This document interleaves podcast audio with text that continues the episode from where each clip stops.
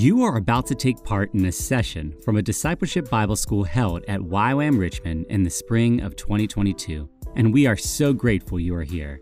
So much prayer went into every element of this course, from recruitment to content editing, and we are convinced you will leave this knowing God a little deeper. The Discipleship Bible School, or DBS, is an opportunity to survey the entirety of Scripture to discover God's redemptive plan for all of humanity. Over the course of 12 weeks, teachers explored the Bible section by section, not only to deepen students' understanding of what was written then, but reveal what we are being invited into now. If you like what you are hearing, visit ywamva.org to discover what courses we are offering, ways you can journey with our team, and other content created to help you know God and make Him known. Everything you hear was created as a step of faith by a team of YWAMers and volunteers who felt God inviting them to capture the DBS in its entirety, over 120 hours of content. If this content blesses you, consider supporting future schools and content by giving at ywamrichmond.org/donate. Thank you so much for listening, and we can't wait for you to experience God today.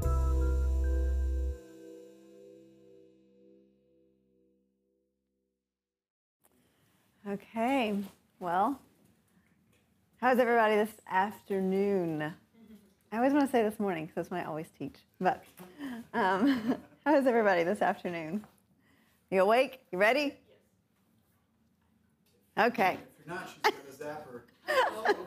He's over here hitting himself. That's uh, like, oh gosh. Whatever you got to do, Just stay awake. Oh.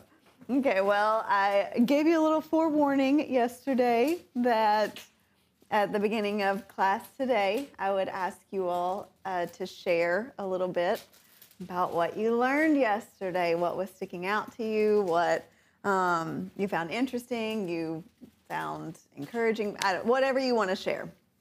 I don't want to put too many parameters around it, but uh, just to share with one another what you're learning, what's um, what has been important to you so far. So we'll give you a moment to look over your notes and you will realize we're on day two from my PowerPoint. So, yeah. Yeah, go ahead. Um, I really enjoyed hearing like the significance of each sacrifice Mm-hmm. and what that meant. Um, the first time I read Leviticus, I read it by myself, very early on to like my walk with Jesus, and so it was like really hard to understand like what I hear a lot of. Okay, well this is a, a peace offering and this is a this offering. And I'm like, Yeah. I don't understand. Mhm. able to understand and have it written out in front of me, I'm very visual. Um, that was it. Definitely sunk in a little bit deeper. Good. Good, good. Thank you for sharing. Yeah, those offerings and those, you're just like, what? I don't get it. But yeah, when you start to realize the importance of them and, and why they were there, uh, it makes much more sense. So, good job. Who else? Way you described worship, I guess I grew up, grew a little differently, but this perspective was new to me. We worship Him for our sake, not His sake. Um, When we worship Him, we become more like Him, Mhm. able to be fully human. I, I was thinking about that, chewing on that for a while last night because I was when when I think about worship, I think about like just worshiping Him and trying not to think about myself at all. Mhm. But in um, when you started explaining the sacrifices, it really is about like what can we do so we can like sort of what could they have done to basically what was God's instructions for for them to be able to come closer to Him. Mm-hmm. Yeah. And so, yeah, I'm thinking about. Mhm. Yeah. That was a cool new perspective. Yeah, yeah. I mean, our our worship, I've I've been very guilty of just coming in and singing, and you know, okay, that was that, that was good. But to get the full extent of it, yeah, realizing that we worship Him, so that we are fully more of who He created us to be, but it's still giving Him the honor and the glory and the praise. And so, But yeah, why we worship is so important. Yeah. Thank you for sharing. Anybody else? For me, it was interesting how you use the word like summarize, sum, summarize Mm-hmm. Leviticus in sanctified, Mm-hmm. and how how it was about making that relationship with God again. Yeah, yeah, it's all about relationship. Yeah, in Leviticus, it can become lost in that with all the all the sacrifices and all the things that they had to do, but it is all about the relationship with the Lord. So yes, good job. Okay. Anybody else? There's, there's something I, I like. I wasn't. I can't remember exactly where this fit in. If it was kind of, kind of, like, kind of your lead up to Leviticus, or if it was kind of at the opening. But you shared about like coming in a posture where you can feel and experience like love, security, Mhm. worthiness, being chosen, Mm-hmm. versus the you know the you know the contrary. And so Mm-hmm. yeah, I think I, I thought I was like, what a great, what a great way to think about it, you know, and maybe to because yeah, like what we're learning in here, it's it's clearly not just about knowledge, but it also helps us to see, hey, like what kind of heart are we bringing, Mm-hmm. you know, to this Yeah. book, and, and what state are we really walking in here in? Because Mhm. sometimes it can be just easy to race to get here and just be happy that you don't have to do the, the funny dance Yeah. uh, for being late. uh, but sometimes our hearts are not always prepared. But also, I thought in some ways you're like you sharing that was kind of a cautionary tale too. And it's like these are the things that you could be walking in here Mm-hmm. carrying: hate, insecurity, rejection, unworthy, ignored. Mm-hmm. And that would really, if we carry that with us, it's going to really diminish our ability to interact and be in relationship with the Lord, let Mhm. alone the Word. Yeah. Well, it's, yes, that was just even starting out. but yeah, before you even get into the book. But yeah, I really, I mean, I know that the world is constantly telling us who the world wants us to be and how they want us to interact with people. And so, um, but yeah, really thinking about the fruit of the Spirit, what the Lord offers to us love, joy, peace, patience, kindness, goodness, faithfulness, gentleness, and self control.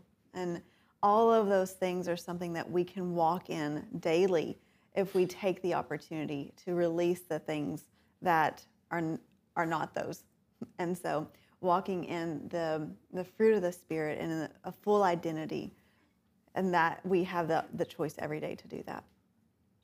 I know I don't make that wise choice every day, but I try, and that's all we can do. Yeah. So, okay. Anybody else? This is good feedback. I like it. I like hearing from you guys.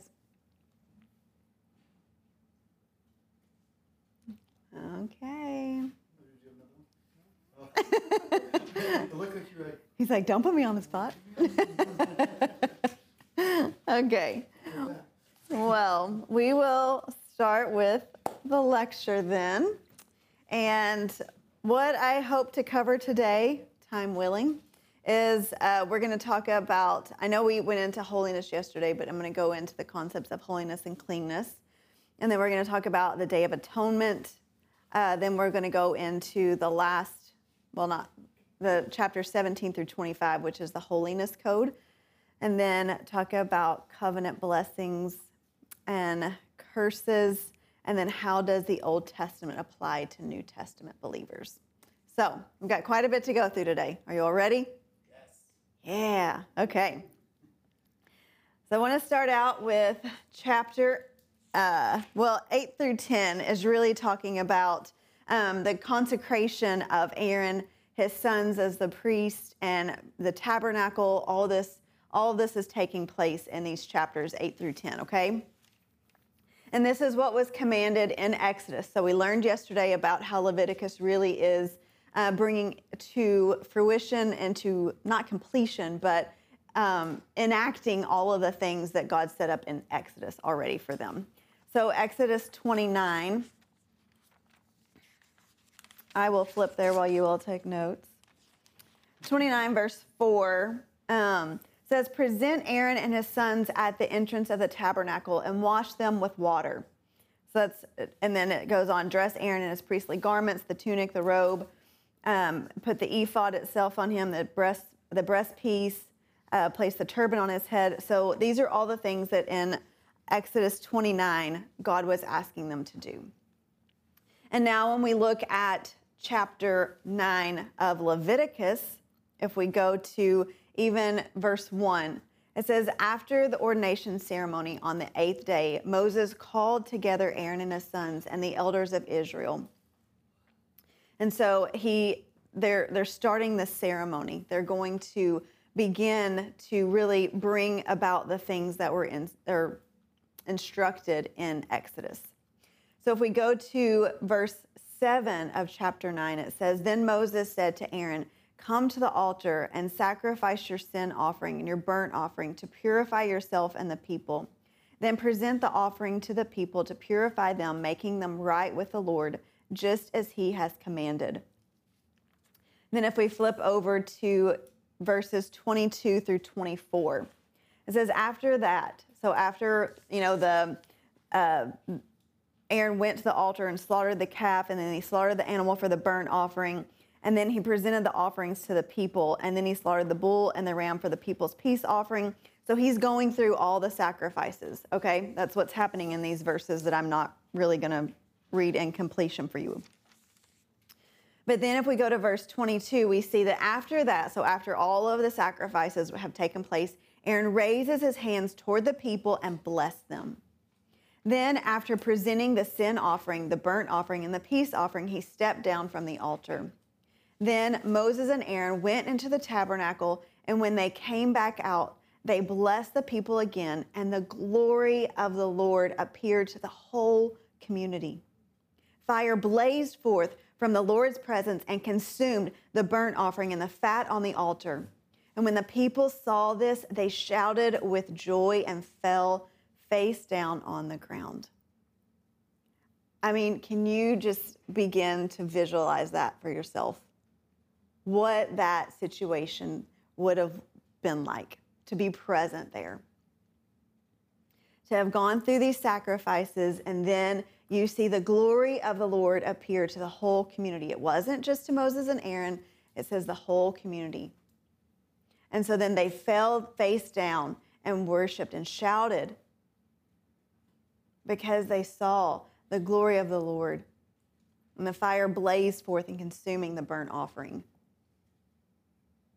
I mean, bless you. That is incredible. Can you all, I, I just, I'm trying to wrap my head around what that would be like to be there and to see fire come down and consume this burnt offering that you've, you've just given to the Lord.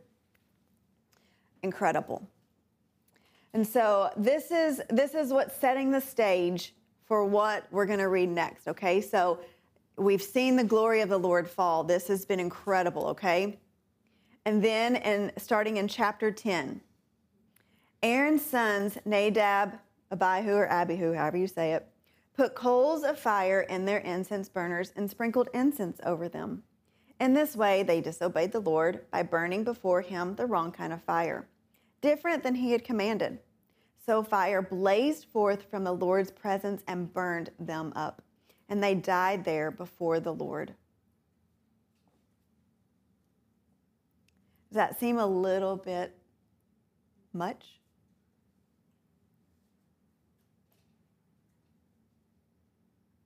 I mean, all they did was take some incense and sprinkled it and burned it, and they died.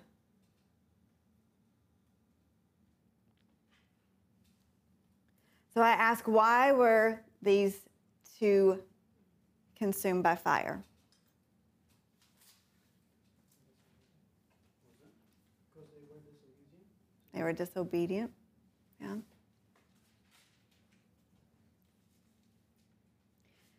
When I first read this, I was I was like, that is a lot to to take in like the death of two people because they burned the wrong incense. So I want to present to you, though, that it was a little bit more than just a little bit of incense, the wrong fire, that kind of thing. Because for me, when I think about these actions, I think about why would God be so harsh? Because that's my that was my first perspective of him when I read this. Is why is God so harsh? Why is he acting so it seemed like it was a very maybe irrational thing to do in a sense. And not that God isn't God and he can do whatever he wants, but I wanted to understand more. And so when you really begin to look at this passage, you see that unfortunately everything they did was wrong. So if we look, it was that they were the wrong people. It should have been the high priest that was taking this incense, that was burning this. And so they were priests because they were Aaron's sons, but they were not the high priest. Okay? Then also, it was the wrong instrument. They did not use the high priest censer. So this was, they were using their own. This was not anything that, um, this was their own incense burners. And so, once again, because they were not the high priest, they didn't have the right censer. It was the wrong time. The only time that they were to do this was on the Day of Atonement. And it was not the Day of Atonement yet. They had the wrong authority. They didn't consult God. They didn't consult Moses. They didn't consult Aaron. They sort of just did it on their own. And so they were going against sort of the protocol, if you would say, that was set up in place. And they used the wrong fire. It was not the brazen fire from the altar. And then they had the wrong motive. They did not seek to glorify God alone. And then lastly, they had the wrong kind of, I'll say, energy or spirit. Um, at, the, at the end of, well, not necessarily the end, but later on in the chapter, you see that um, in verse 9 it says, You and your descendants must never drink wine or any other alcoholic drink before going into the tabernacle. If you do, you will die. This is a permanent law for you, and you must be, it must be observed from generation to generation. And so from that, I am deducing that they went into the altar uh, being fueled with another kind of spirit than the Holy Spirit. And then this was made that they would not be able to drink an alcoholic drink and go into the tabernacle. And so we when we look at the instance that just took place where the glory of the Lord fell, the, the presence of God was with them. And then Nadab and Abihu, they go and do all of these things. And still, you might be thinking, wow, that's a little bit harsh, knowing that all of these things were done wrong. But I want to present to you that they were the priests. They were a part of the priesthood. They were the ones to set the example for the community. They were the ones that were to uphold the law so that the community would know how to come into the presence of the Lord, that they would know how to be in relationship with the Lord. And so, this example that they set, I think, was one that needed to be, unfortunately, it was so bad that it needed to be corrected in the ways that God corrected them. Because if he had said, Oh, you know, it's okay, we'll forgive you this time, then what would have happened next? I mean, those, those are what ifs. We don't know because God didn't allow them to do it again. But I just think about what would have happened if God had allowed them to live and then what the state of the community would have looked like if this had not been, um, I don't want to say nipped in the bud, but like if it hadn't have been stopped when it was. Because their their position as priest was one to not be taken lightly. It wasn't something that you could just dally with and say, oh, well, I can do it like this, though. You know, eh, God will still be okay. And so I just want to ask, like, are we doing that in our own lives? Are we taking the things of the Word of God and are we saying, oh, but I can still do this over here? Even though I'm a Christian, even though I follow the Lord, He's going to forgive me. Like, I'm okay, I'm under grace.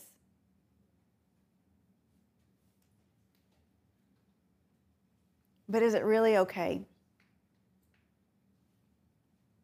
Because we serve a God who is holy, who is righteous, and who deserves the honor and the glory and the praise. So we can dumb down the truth, but it's still the truth, whether you obey it or not. And so I, I want to always remember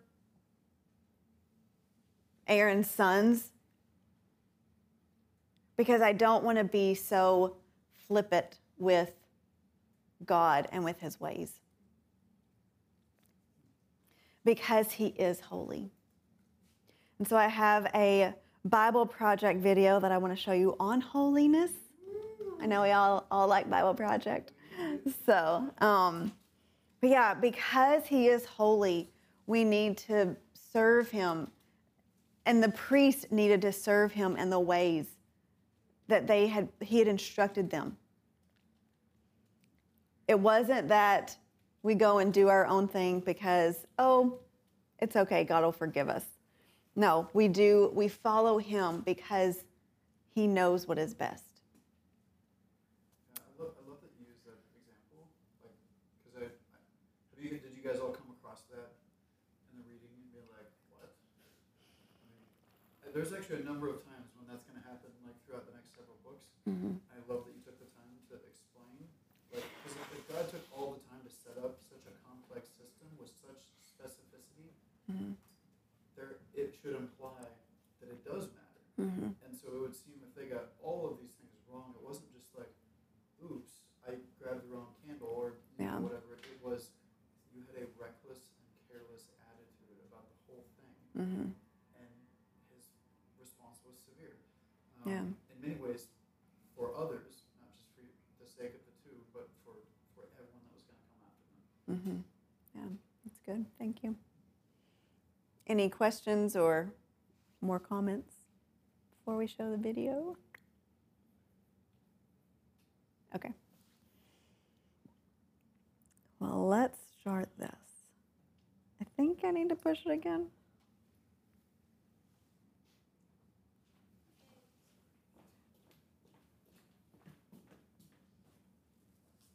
Oh no, there's no sound.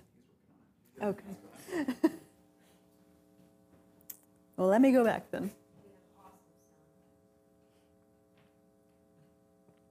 Do you mean to try it now?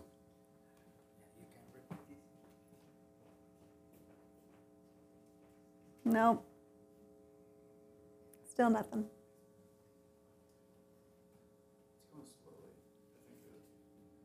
I. Just turned it back so it would, Oh, you did. yeah. Oh, I, you may try it again. Oops, nope, wrong way.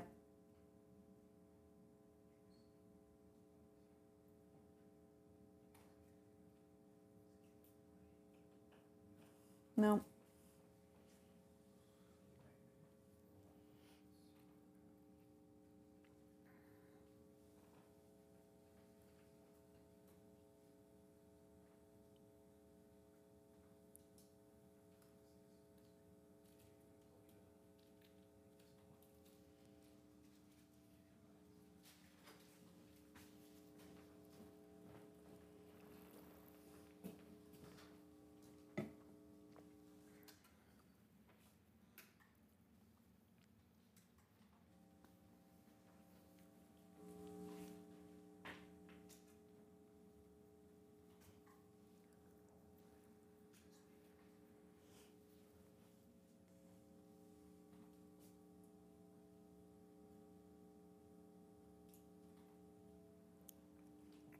I don't think there's anything on my part.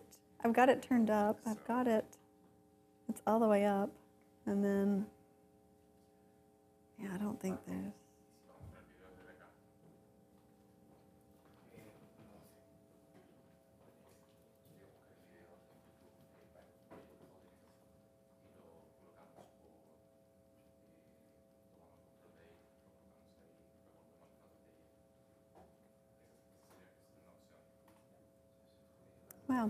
I didn't even know I did all that stuff.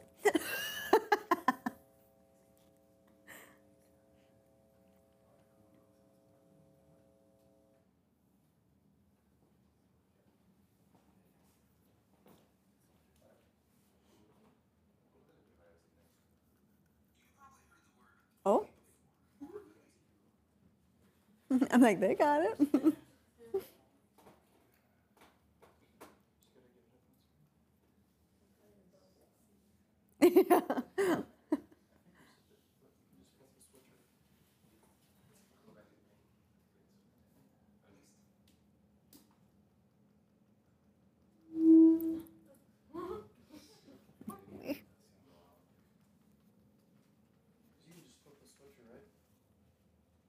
Oh, I hear it. Yeah, yeah. What it's really describing is how God. But that's back there, force right? behind the One of them is the I'm like, I hear it.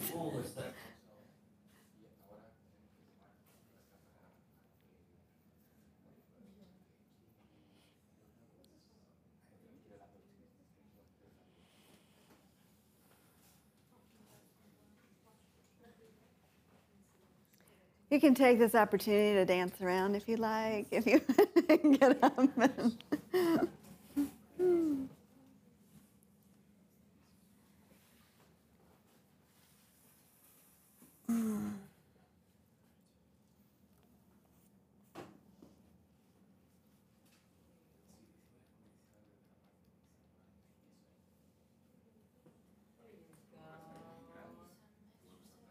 oh, okay. We have awesome tech. Yes.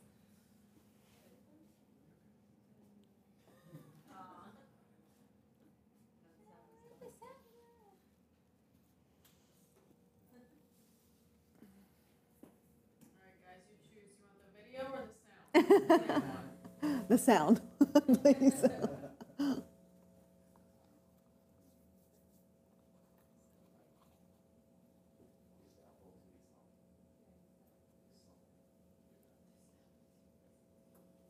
Siri, sound on.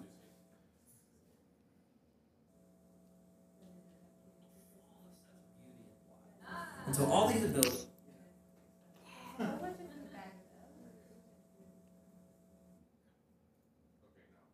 You've heard the word holy before, or at least sang it in a church song once or twice. And for most people, this idea is really just connected to being a morally good person. So God is holy because he's morally perfect. Yeah, that is part of it. But in the Bible, the idea of holiness is even bigger and more rich. What it's really describing is how God is the creative force behind the whole universe. He's the one and only being with the power to make a world full of such beauty and life. And so all these abilities, they make God utterly unique, which is the meaning of the word holy. So a helpful way to think about God's holiness is by using the sun as a metaphor. The sun is unique, at least within our solar system, and it's really powerful. It's the source of all this beautiful life on our planet. And so you could say that the sun is holy. And you can actually take this metaphor even further, in that the whole area around the sun is also holy. Yeah, because the closer you get to the sun, the more intense it gets. Yeah, exactly. So that very power and goodness that generates all this life is also dangerous. I mean, the sun, if you get too close, will annihilate you. And in the same way, there's this paradox at the heart of God's own holiness. Because if you're impure, his presence is dangerous to you. And not because it's bad, but because it's so good. And so the first time we see this paradox of God's holiness, it's in the story of Moses and the burning bush. So God tells Moses to take off his sandals because he's standing on holy ground. And Moses covers his face in fear, and God says, Hey, don't come any closer. It's intense. It's actually that intensity of God's holiness that's explored even more in the stories about Israel's temple, which was the main place where God's holy presence was located. And at the center of the temple was this room called the Most Holy Place, the hot spot of God's presence. And whether you're an Israelite living in the land around the temple or a priest working right in the temple, you're in proximity to God's holy presence, which is dangerous. Yeah, this is a problem. So, how's it supposed to work? Well, in the Bible, the solution is that you need to become pure. So, like being morally pure. Yeah, and that's easy enough to understand. But the Bible spends a lot of time talking about another kind of purity, being ritually pure, which is a state where you separate yourself from anything related to death, like touching things like diseased skin or dead bodies or even certain bodily fluids. All these make you impure. And becoming ritually impure isn't necessarily sinful. What's wrong is waltzing into God's presence when you're in an impure state. And so that's why God gave the Israelites very clear instructions for knowing when they were impure, steps to become pure, so that they could go into the temple again. So, that's what the book of Leviticus is about. Right. But it doesn't stop there. This idea keeps developing. So later in the scriptures, we find this really interesting story by a prophet named Isaiah. And he has this crazy vision where he's in the temple and he's right in God's presence. He's totally terrified. Yeah, he knows the rules. He shouldn't even be in there. And he's worried about being destroyed. And then this crazy creature called a seraphim Yeah, that is a crazy creature. Totally. So it flies over with a hot coal, and then it sears Isaiah's lips with the coal and says something really weird. Your guilt is taken away, and your sin is atoned for. So, this burning coal somehow makes Isaiah pure. Yeah, it's remarkable because normally, if you touch something impure, it transfers its impurity to you. But now here's this new idea where you have this coal, this very holy and pure object, and it touches Isaiah, and it transfers its purity to him. Isaiah is not destroyed by God's holiness, he's transformed by it. I mean, the implications of this are just huge. But there's one more development, this time from another prophet, Ezekiel. And he has this vision where he's standing at the temple and he sees water trickling out from it. And then that water turns into a stream, and then it grows into a deep river that starts flowing through the desert, leaving this trail of green trees behind it. And then it flows into the Dead Sea, making everything fresh and alive. So, instead of becoming pure first and then going into the temple, here God's holiness comes out from the temple, making things pure and bringing them to life. What does it all mean? We don't know until we meet this man, Jesus. And he claims that he's fulfilling all of these ancient visions, but in surprising new ways. So, Jesus, he went around touching people who are impure people with skin diseases, a, a woman with chronic bleeding, or dead people. And when he touches them, their impurity should transfer over to Jesus, but instead, Jesus' purity transfers to them and actually heals their bodies. Jesus is like that holy coal in Isaiah's vision. Right. And Jesus claimed that he was the human embodiment of God's own holiness, and that he and his followers were now God's temple, so that through them, God's holy presence would go out into the world and bring life and healing and hope. And so, this is why Jesus described his followers as having streams of living water flowing out of them. So, this is our part of the story where we find ourselves now. But where's this all heading? So the last pages of the Bible end with a final vision about God's holiness. And this time it's by a guy named John. And in his vision, we see the whole world made completely new. The entire earth has become God's temple. And Ezekiel's river is there, flowing out of God's presence, immersing all of creation, removing all impurity, and bringing everything back to life. We believe the Bible is one complete narrative, so we're making these Okay. What'd you all hear from that video? Hmm? Did you say something? Oh, hi there. Wow.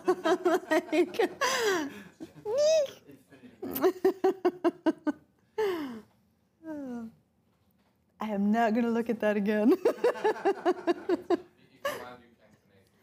okay.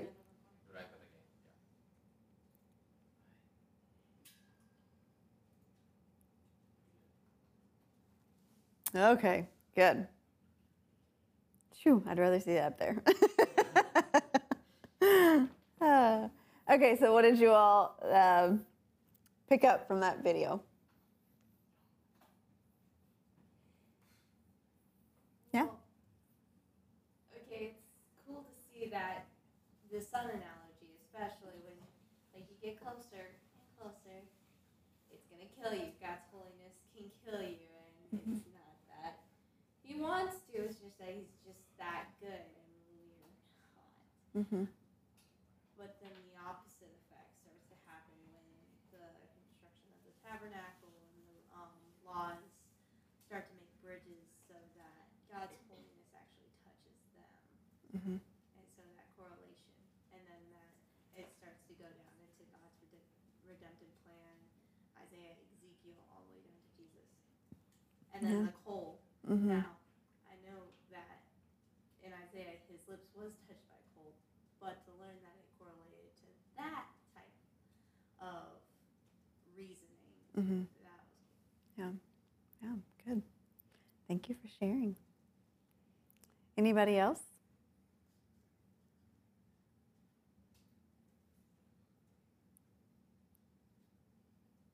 Okay.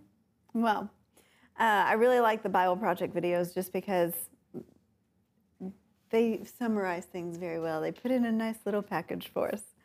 And so, especially with this word holiness, and, you know, even yesterday talking about um, sin and impurity, and like, I think they went into a lot of good, it just had a lot of good information in there. And we will talk more today about holiness, and because this will really start this great theme for us. Um, because even in 10, uh, 1010, where it talks about uh, you must distinguish between what is sacred and what is common, between what is ceremonially unclean and what is clean. And you must teach the Israelites all the decrees that the Lord has given them through Moses. And so when we are thinking about this holiness,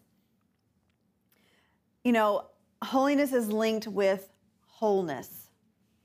Perfection of God causes the fear of God on the people. And so holiness is being set apart. It's about being distinct, to be different from the common. So when we think about God and we think about Him in His character and nature, that He is distinct, He is set apart, He is different from anything else. Okay? And so I read this, I already read uh, verse 10 in Leviticus 10. And so want to really go into breaking down holiness and cleanness, okay? So we see that we have this uh, spectrum here, and it shows that holiness is on your left, yes. Um, then clean is in the middle, and then unclean is on the right, okay? So I want you to sort of think about this, keep this little diagram in your mind as we're going through these next uh, few slides that I'm going to talk about, okay? Um, and you'll understand, hopefully, more of why I've set it up like this when I'm finished talking about it. So with these with these uh, chapters that are following chapter 10, so 11 through 15, really are these purity and impurity laws that we're going to be coming into contact with. And so the basic premise behind the impurity laws is that God is holy and therefore his people must prepare themselves to enter into his presence. So that's what all this is about. So, chapter 11, uh, when we were reading through that, really goes into their diet. I have here, it's just the food list of certain foods that are unclean, certain foods that are clean.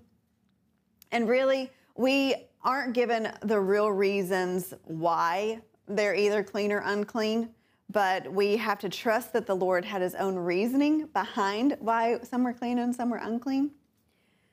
And then if you move on to chapters 14 or 12 through 14, we see that these are the chapters on childbirth and on some of the diseases that require cleansing um, to be restored back to purity. And then chapter 15 is talking about bodily discharge in regard to being unclean. Okay? So all of these chapters are really talking about this whole concept of pure and impure. What makes you impure, what makes you, what is pure, what you can do, what you can't do. And so, um, and even I will say with chapter 15, a lot of the uh, bodily discharges probably were only unclean because they were considered unsanitary. So, um, so these next these chapters are all pertaining to, you know, how to be holy because God is holy, and so He is giving them the instructions on what food to eat so that they can remain in cleanliness, and then what to do if there is a skin disease. But I want to make you aware of something that being unclean does not mean sinful, okay? So it deals with their state of being able to enter God's presence. So just because they are unclean doesn't mean that they are sinful. So there is that distinction, okay? Does that make sense? Okay. So certain events make someone ceremonially unclean. So, but just because you're ceremonially unclean doesn't mean that you are living in sin.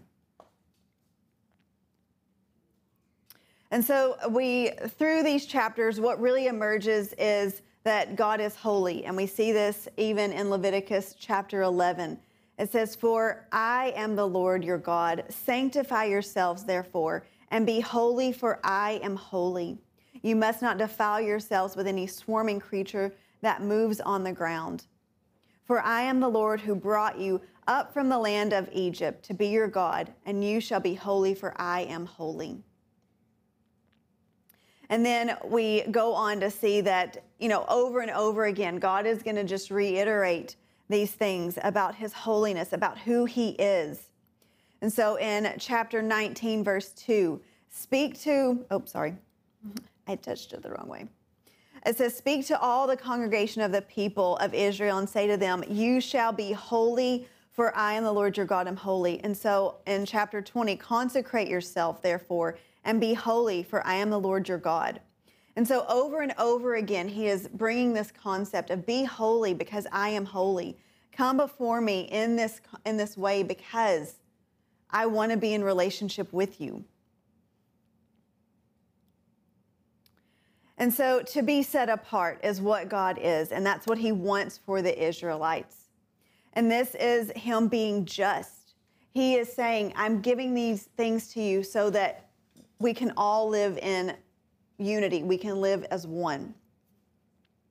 And I have here just a little bit of a breakdown because we always say words like justice and mercy and grace, and um, but we don't always know what it's really implying. So to say God is just in these in His actions with these laws about being pure and impure and sinful and uh, you know holy or uh, unclean. So justice is getting what you getting what you deserve. And so a lot of times we want people to get their justice. We want to get what they deserve. But mercy is not getting what you deserve. And we know that God is full of mercy. And then grace is getting what you do not deserve. And so God is a God who bestows grace so much. He gives out what we do not deserve. And even mercy, not getting what we deserve. Because if we did, we would all be like Nadab and Abihu. We would be burned up and done.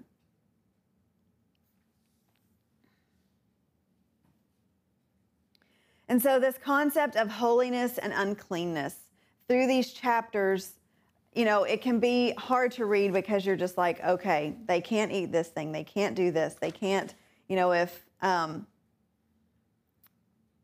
if a woman becomes pregnant and gives birth to a son, which we talked about yesterday, um, she will be ceremonially unclean for seven days, and then on the eighth day they would circumcise the son, and then waiting 33 days to be purified. And so it's all of these just stipulations that they have to go through. And it's because this holiness and uncleanness, these are two opposites that are not compatible. Okay, so no one or no thing can be both at the same time. You cannot be holy and you cannot be unclean at the same time. You're either one or the other. And so, no holy person or thing is permitted to come into contact with anything that is un, uh, no holy person can come into contact with anything that is unclean. And so there was this constant state of being aware of what state you were in, whether you were holy, whether you were unclean, whether you were clean. And so this sacrificial system is a way for those who are unclean to become clean and pure. Because God is not someone who is going to say, okay, these things make you unclean, and oh well, just so be it. Such is life. Sorry about you. That's not who God is. That's not how He operates. And so He is constantly telling them, okay, this is what makes you unclean, but this is what you need to do to be able to come back into my presence. And so for the food, health, sanitation, all of these things are aimed at showing that people belong to God and reflect His purity.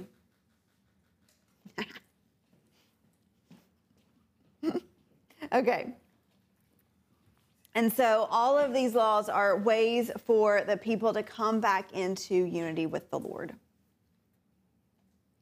And so when we are thinking about holiness and uncleanness, these things are active. It isn't that you just stay in one camp. Like if you're unclean, like I said, God's not just going to be like, well, sorry about you. You're going to have to stay there. These things are active, they're constantly moving. And so they can transmit their nature to other people and objects, except those that are unclean permanently. So, holiness, as you saw in the video, when God touched something, when the, when the coal was touched to Isaiah's lips, he became clean, he became holy. But the same thing is true if they if he went and touched a dead body, then he would be unclean. So these things are constantly uh, active. It's not that you're just in one state of being clean and you're clean forever. That's not how it works. And so a clean person or object cannot transmit its nature. So just because, say, this bottle's clean, if I touch it, it's not meaning that I'm now clean. So it cannot transmit its nature to me. And a clean person really is living in this constant struggle between this holiness and uncleanness. And this is especially true for the priest because they are the ones that are constantly going into the tabernacle. They are the ones that are burning the offerings. They're the ones that are making atonement on behalf of the people. And so they need to be aware of their own state.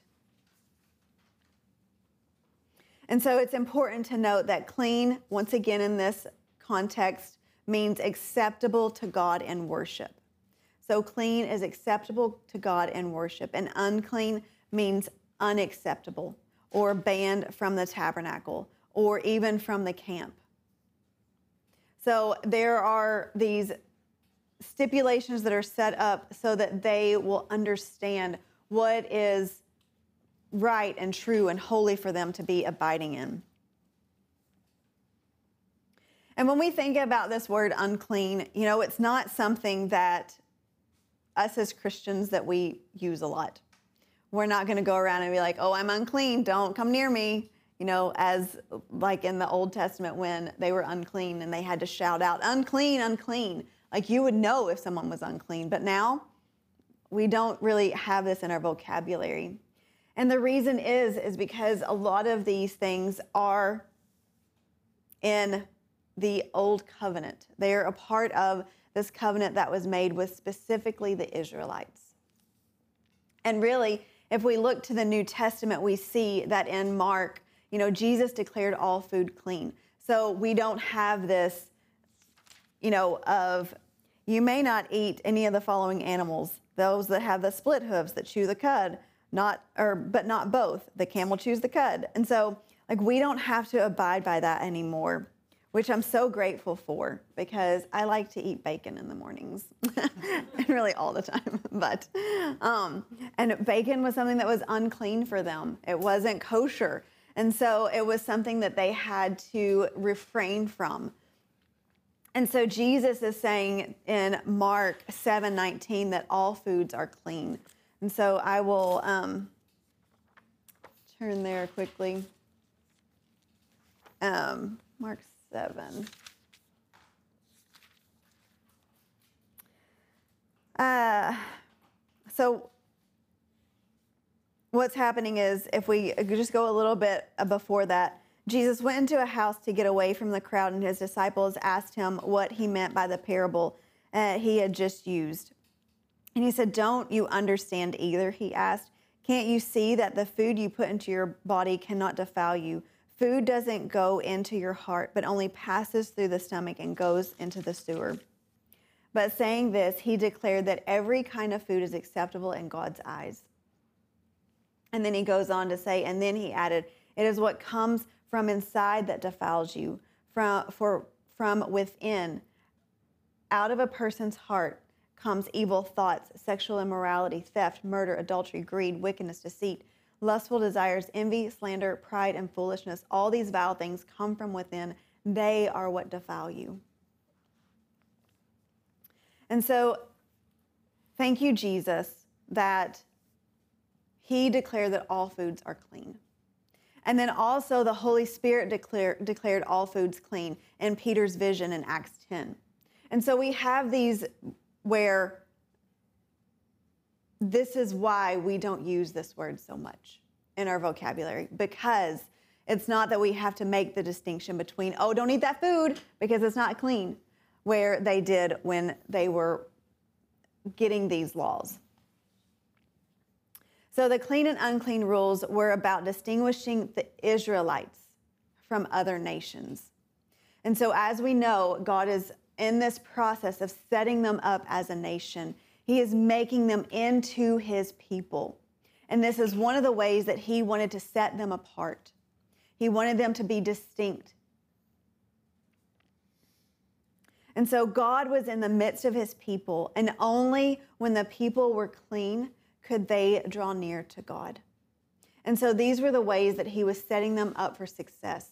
He was saying, I want you to come near to me. So, in to be able to do that, you need to follow these restrictions or these laws, whatever, however you want to call it. And so when we're thinking about the um, the spectrum that I started out with, this holy, then clean and unclean. This may seem a little bit like I don't understand this, but I'm going to explain it to you. So when you have um, when you're unclean, so if we start on the right, the way to become clean and move over to being holy is that you have to cleanse, you have to offer sacrifices, and then you're sanctified and you're made holy. So that's why I have these arrows going to the left. But then if you are holy and there's sin, so there's you profane, you know, there's pollution, there's sin and infirmity. So to become clean, so you go from holy to unclean. So sin and infirmity takes you from holiness all the way over to unclean. So it's, in a sense, I sort of see it as a cycle that goes around and around and around and around because you're constantly in this state of going from clean to unclean to holy to holy, you know. So it's constantly you're in this active, dynamic state. So it's never that you just stay over here in holiness, but you don't always just stay being unclean either. But and you don't just stay being clean. So, but there there are ways to move from each I guess aspect on this diagram. And so with this the the Lord is really saying to be holy go through the cleansing, the sacrifices, do these things that I've set out for you because I want to dwell with you. So, okay. Does everybody understand now that I've marked all this up? Um, but do you understand this? That, you know, being holy is really the goal, but there are things that made them unclean that they had to go through to then come back to being holy. And so, you know, for us, if you go out and play in the mud and all that kind of stuff, you just go take a shower. If you're if you're dirty, you just go take a shower. But for them, they couldn't do that. It wasn't just as easy as like, oh, let me go wash off and I'll be fine. They had to separate themselves from the community. And that would either be, you know, they would go outside the camp. So there would be this separation for them. There would be a passage of time that would take place. They would either have to separate until the evening, or sometimes it would be up to seven days that they would have to go and be away from the community. And then they would wash themselves. They would wash their body. They would wash their garments.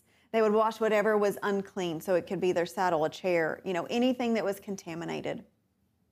And then sometimes they would have to offer a purification offering to then be able to come back into the camp.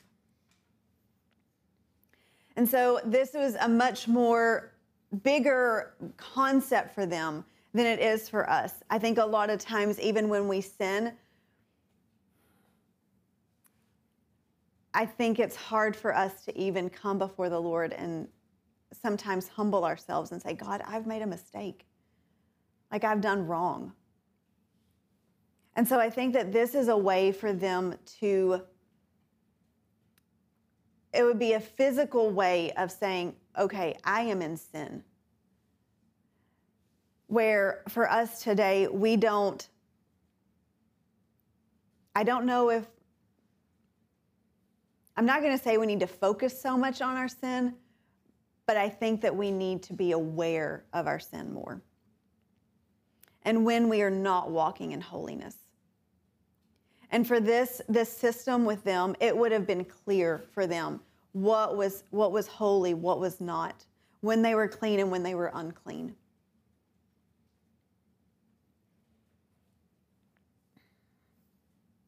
And the whole thing with this is really being set apart.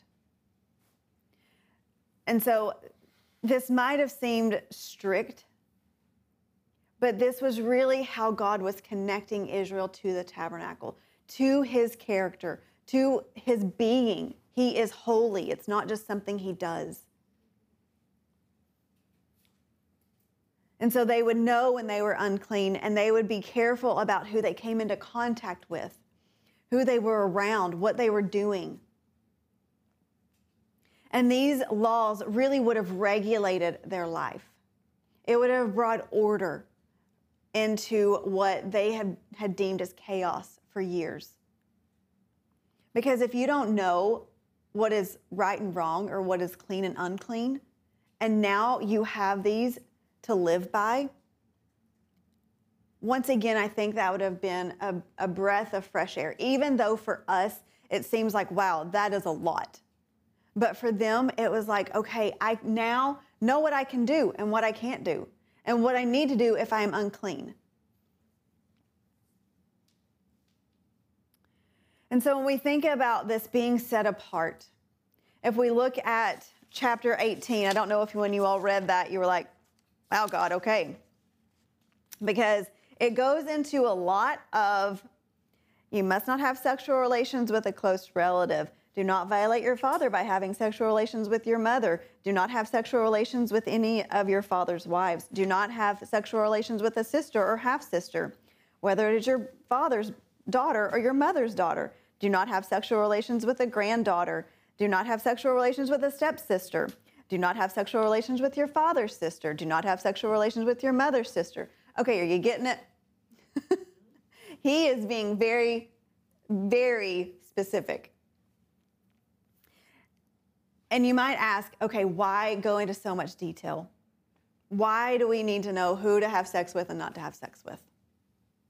Well, if we think about where they've come from, what they've been through, they were used and abused. That's as slaves, that's what happens.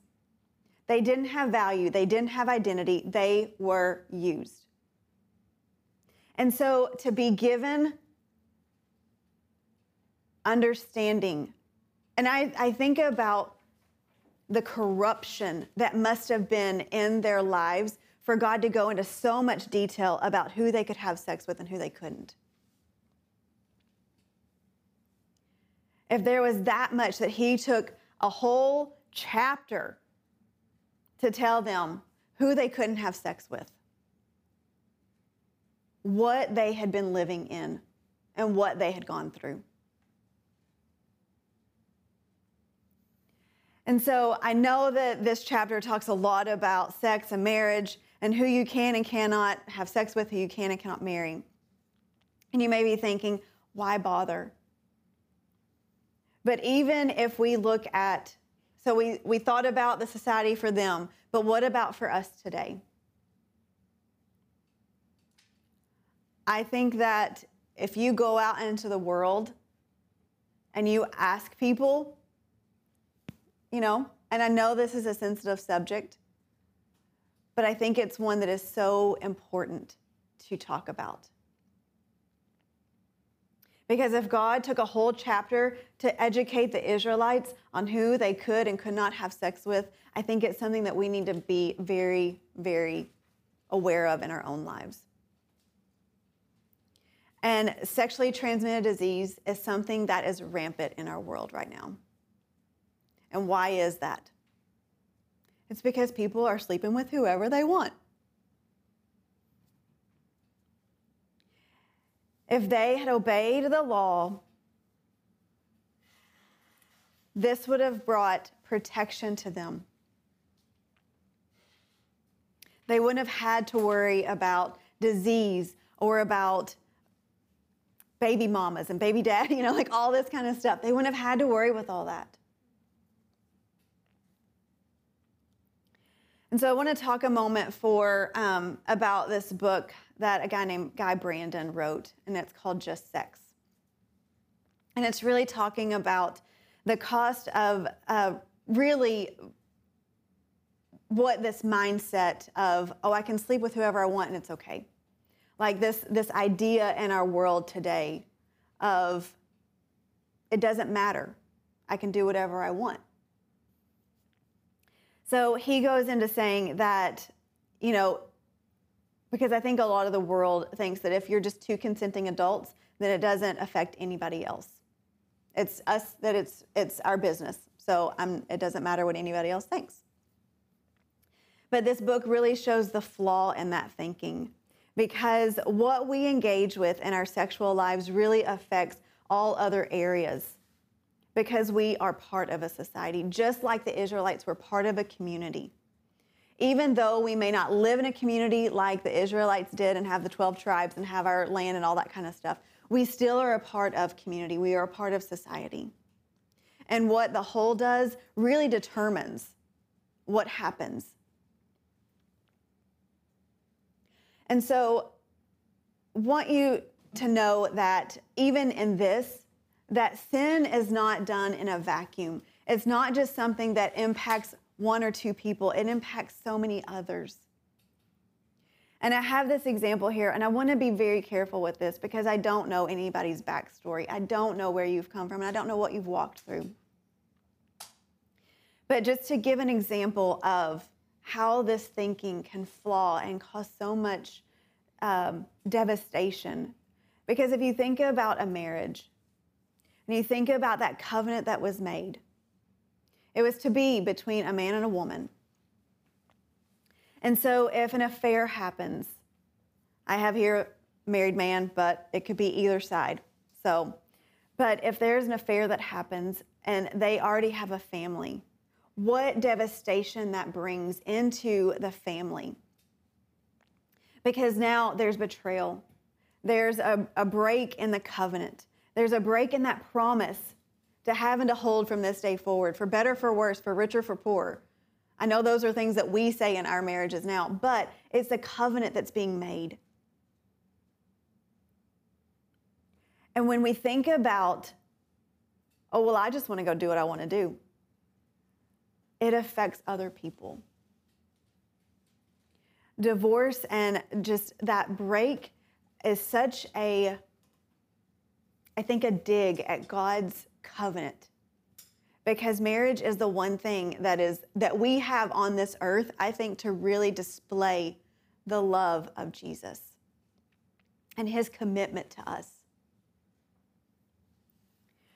And so Guy Brandon talks about how the more partners a person has, the less likely they are to be able to create a lasting relationship. He says that people who cohabitate, so they live together before they're married, 80% will be divorced if they end up getting married. If they cohabitate and have children, so if they're not married and they're living together and they have children, within five years, they usually are not living together anymore. And so, what that does to that child. They then are from a broken home. They have to go back and forth between, oh, I'm going to spend this weekend with my mom. I'm going to spend this weekend with my dad. I'm going to be there for Christmas with this parent and then Easter with this parent. And it's a constant back and forth. Can you imagine the instability that is in that child's life then? Because two people said, it doesn't matter what I do. God wants a strong society. He wants strong relationships and he wants healthy families to be able to display what a godly kingdom looks like here on this earth. And that happens through family, it happens in community. And God's ways are wonderful. And he knows what he's talking about when he's telling them not to have sex with all of these other people.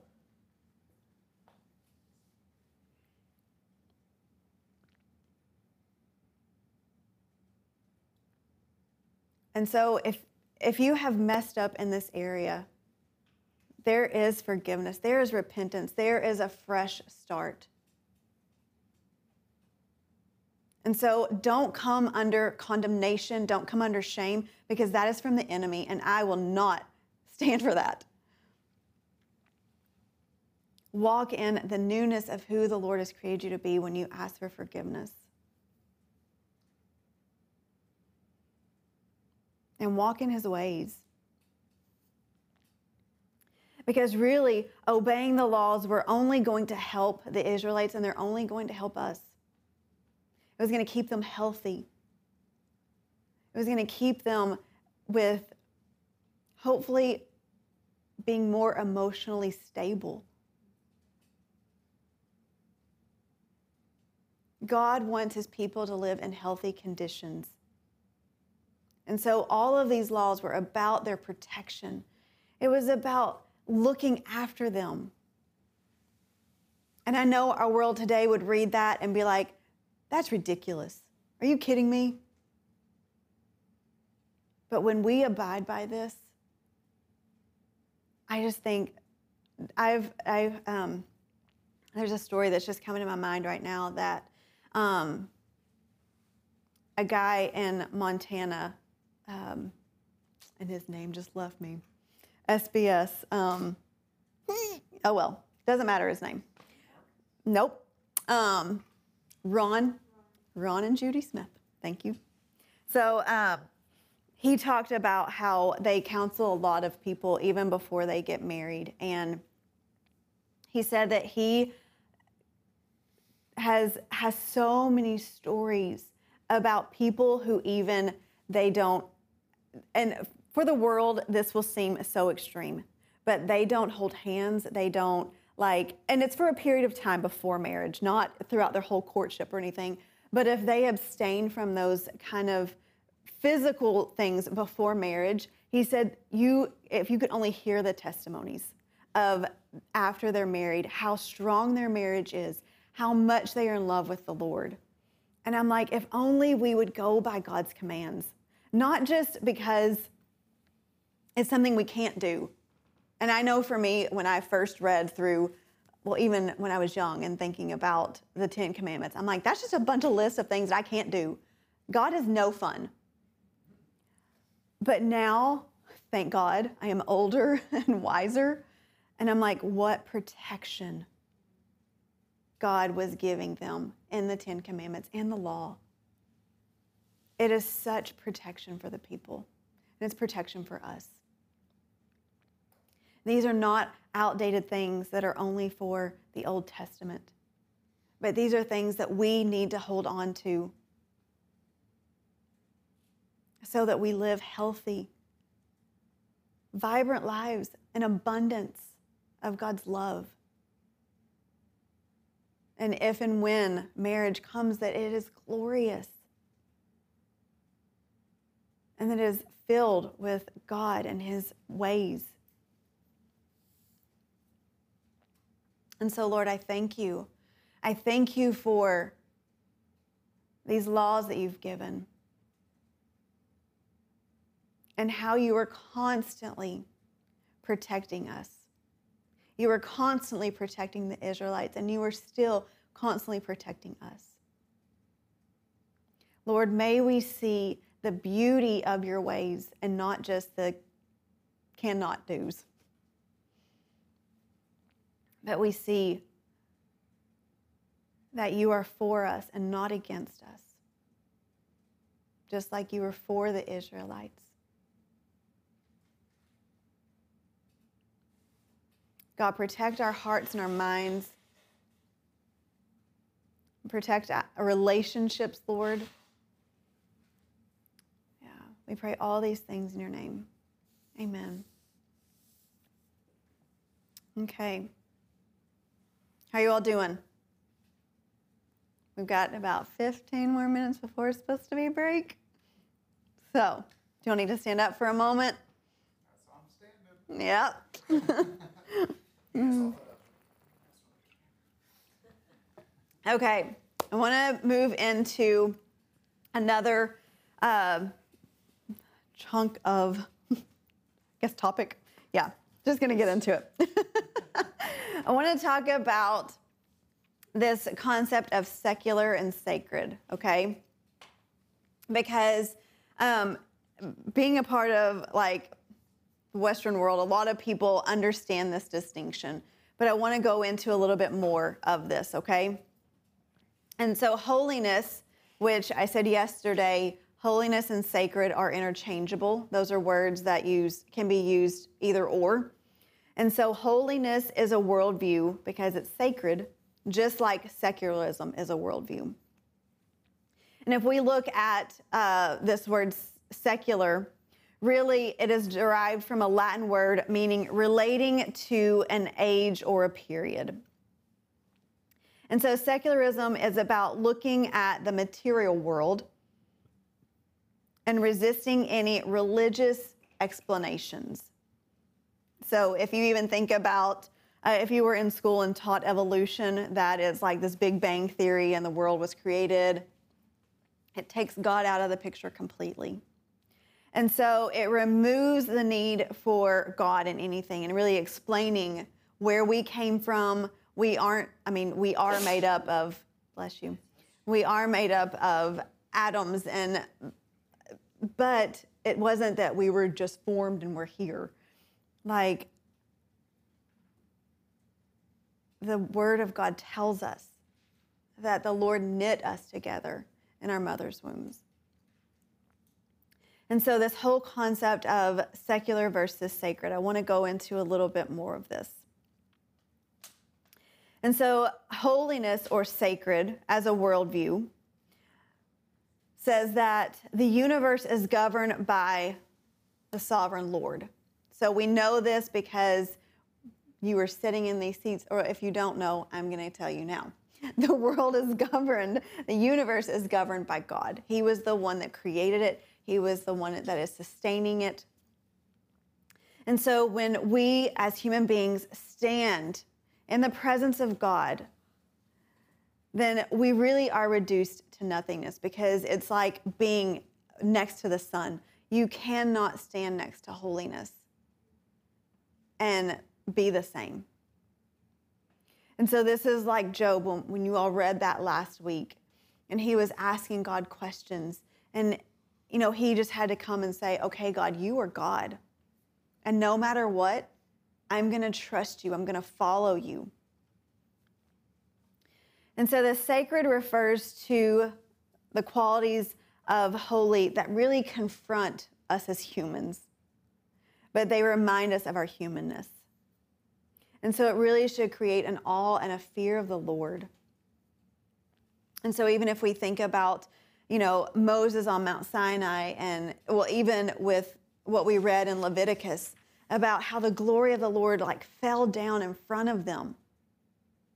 Like this fear and this awe that that we should have before the Lord. And I'm not going to say that it's I I sort of struggle with the like God is my homie. I know that those church used to be a big thing and um and I I want I I know that God is my friend. I know that he is like so good, but I also want to have this fear of the Lord, that there is a reverence, that there is a respect, that there is honor where honor is due. And so I, I just I waver on that because I'm like I want to see I know he is my friend I know he is for me he is there but I also want to walk in reverence and awe of who he is. And so if you have one of those shirts, it's okay. Just for me, I'm like, I, I struggle with that because I think we've we've lost a lot of the fear of the Lord. That we're like, oh yeah, God's gonna, He's okay with what I do, and even if He's not, He'll forgive me and we'll be okay. And I think a lot of times we, it is that greasy grace. I've heard that like that grace where it's like, I can sin and God will forgive me and it'll all be okay. And that's, I think, a, a, an abuse of grace and an abuse of what uh, Jesus did for us. And so, and this whole concept of holiness is really embracing what God instituted and living it out the best way we know how. And we will sin, but it's not that it is deliberate and it's defiant, but it is accidental, and then we go and we ask for forgiveness. And so when we are thinking about this concept of secular and sacred, in this in these writings, there was no distinction. There was no separation because it was all unto the Lord. Every aspect of their life was unto the Lord. And so this separation was adopted into the church uh, really because of Greek thinking. And you will learn more about Greek thinking, hopefully, as you get into um, prophets and late prophets, especially. And so I'm not going to go into a whole lot of that, but just know that that was not always, that wasn't how the Lord set it up. There wasn't that there was this, oh, I can go over here and be in the secular world and it be okay, and then I can go be sacred and holy and it be okay over here. There was never supposed to be that separation. It was always unto the Lord. And so when we think about secular versus sacred, secularism really says that this life is all there is that they want to live as long as possible because this is all there is in life. And then secularism sees an imagined state or society with great suffering or injustice as the future. So, thinking that right now is the best it's going to be on this earth, that how we're living now is what it is, that, that's the, as good as it's going to get. And for me, that seems a little bit like I don't want to live that way. I don't want to think that this is all there is to life. And so, if we look at the sacred, it says that we are living in light of eternity and that God has placed eternity in our hearts. And sacred says that death is merely the gateway to an eternal life and living in abundance. And the sacred longs for Jesus to return and usher in new heavens and a new earth where we will dwell with God forever, where there will be no death, no sin, no pain, or injustice. All of those things will be gone.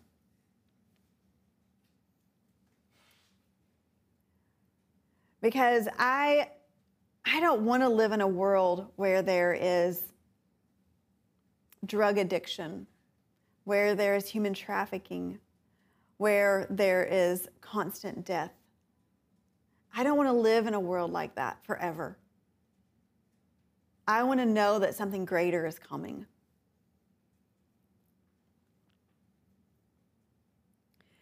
But I want to present to you that there has been a lot of compromise with secularism throughout the generations.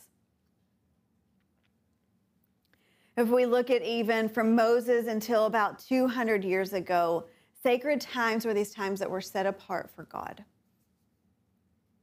And so sacred spaces were to be inhabited by, the, by holiness.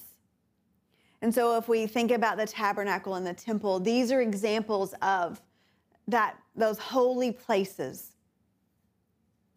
And so even in Christian tradition, we have rituals that, you know, Sunday morning going to church, and then you had baptism, communion, all of these celebrations that are rituals that are really reestablishing this aspect of holiness in our lives.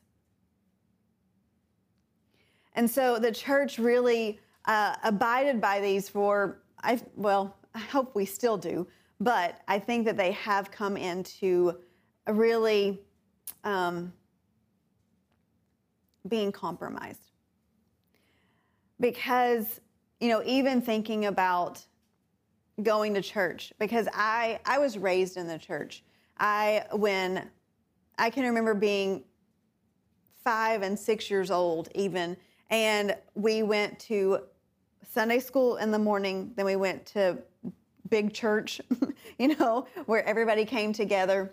And then Sunday night, we went back and it was called Training Union. So you had an hour there and then you went to church again. That was four hours on Sunday where I was in church. Wednesday night, we had church where it was like you went into a class and you were learning about the Lord and you were, you know, doing all these things with the church, with your community there. In the last, well, especially since COVID hit, but um, but even in the last like I think 10 years maybe I, like I've traveled around a lot and I've gone to different churches and I've noticed that Sunday school isn't really a, a big thing anymore. Like my church still has Sunday school, but if you go to like a mega church or something, very rarely will you find that they have a smaller group setting in the mornings. You go to you go to like your main service and then you go home. And I'm going to propose that that is a way that we are settling for the secular. Because what are we doing with that time? Like even my church now doesn't have Sunday night service anymore. Like we we've gone through a couple of pastors and then when especially during COVID it was like you had your Sunday morning and that was it. And we just have not gone back to Sunday night worship. And so what are we doing with that time?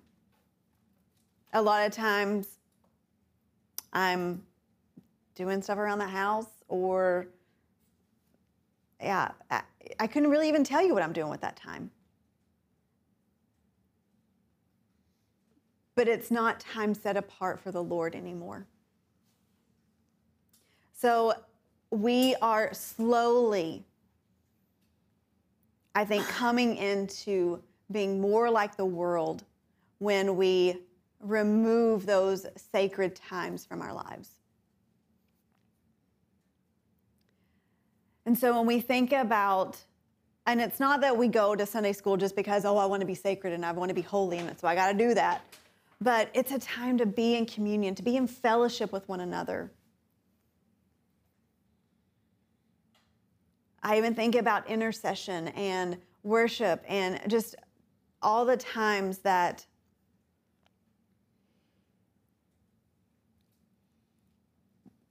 we could we could continue to be in fellowship with the Lord, but we choose not to.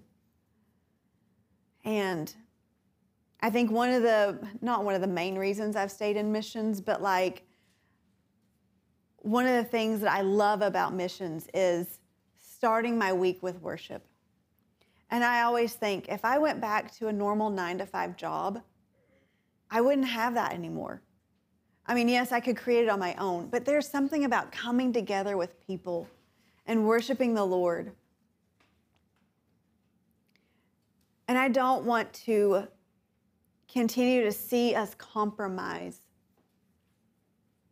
And it could, you know, I'm using Sunday school as an example, but are we compromising our time with shows we're watching, with music we're listening to, with movies that we're watching? Like, whether it's, you know, R rated or not, like, I like to watch home remodeling shows, but I'm like, okay, I, I can spend an hour doing that, or I could spend an hour reading the word, or I could spend an hour communicating with a friend and praying with them. And I'm like, what's to better, like, edify my spirit? And so I just want to present that I think a lot of times, even in our downtime, we think, I deserve this. Like, oh, I, I've worked really hard. I deserve just to do nothing. And it's not that I don't want to be legalistic and be like, every moment of your day has to be filled with the Lord. That's not it. But it's all our heart posture. It's what are we doing this for? And I'm not saying to go through every hour or every minute of your day and be like, okay, am I doing this for the Lord? Am I doing this for the Lord? And be, be get overwhelmed with it because that's not that's not my heart, and I don't want you to hear that. But even taking like, you know, looking at your schedule, okay, what do I allot a lot of time to? And then start that way. What what is this unto? What is it doing for my spirit? What is it doing for my relationship with the Lord? I know for myself, I've just throughout the years being in missions have, you know, before I could watch an R-rated movie and it wouldn't bother me. And now I I can't stand to watch R-rated movies and really even PG-13 because there really are now. But um but I just I came to the conclusion I was like I don't want to fill my mind with that stuff anymore. And it wasn't like a, oh I'm just not going to watch R-rated movies because but I really started to contemplate chunks of my time where I was I was devoting time and what I want to devote to holiness and unto the Lord. And so I encourage you to look at your lives and look at the ways that you are spending your time because time is something that is so valuable you never get back. And so, what are we doing with our time? So, to sort of run through, I sort of got on a tangent. sorry, not sorry. Um, but um, really understanding this whole concept of holiness and being sacred. It means being set apart. And if we go into the world and we call ourselves a Christian, but they can't tell a difference between us, then what are we doing?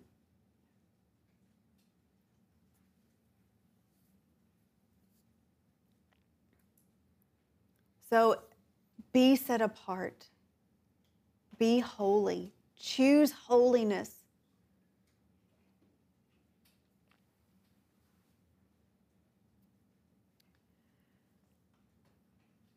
So in I'm trying to like get back into this here now. In Leviticus, the most holy place was set apart in the tabernacle.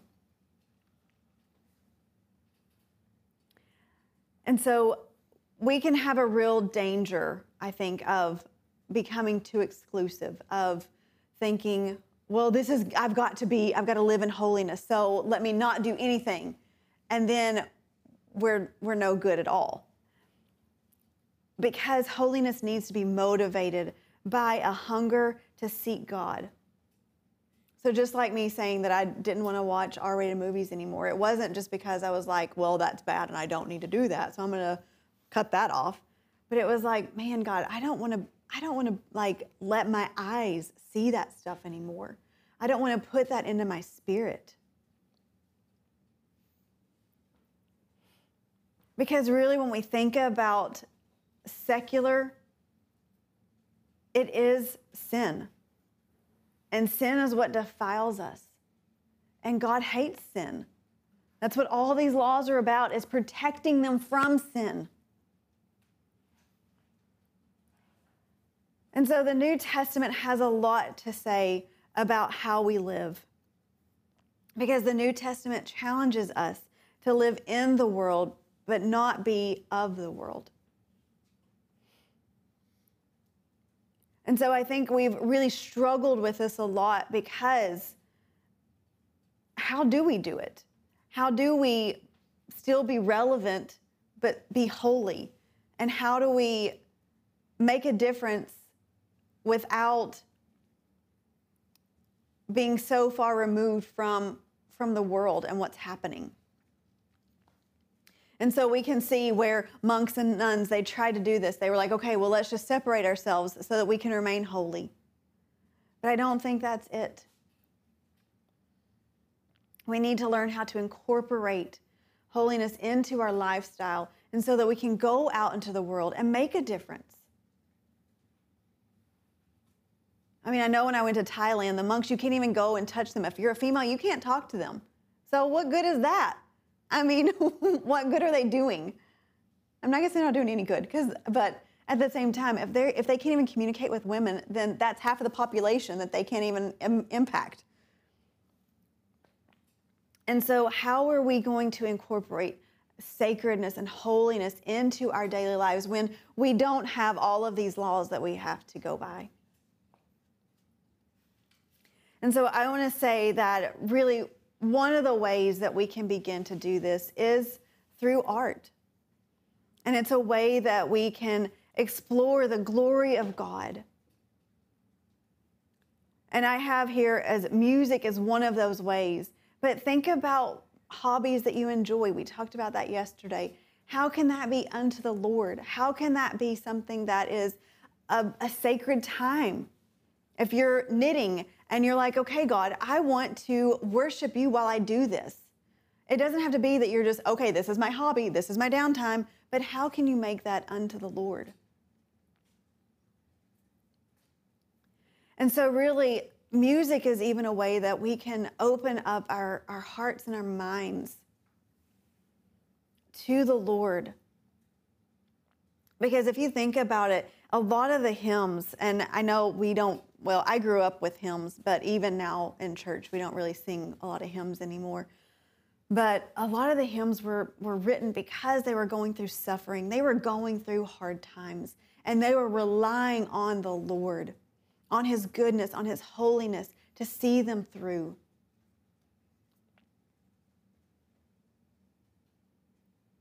And so I just want to encourage you to really um, I'm going to play a song and I want you to think about how you can begin to implement holiness into your lives in a greater and greater way. And if you already are in certain ways, then praise the Lord. Like, I'm so thankful. But I think there's always areas where we can grow and we can we can be greater and greater sanctified because we're always in this process of sanctification. And so I want to play this song, and I just encourage you to um, to think through that aspect of holiness, but also worship the Lord and do that however seems right and good for you. If that means you want to stand up, stand up. If that means you want to dance, dance. Whatever it looks like for you.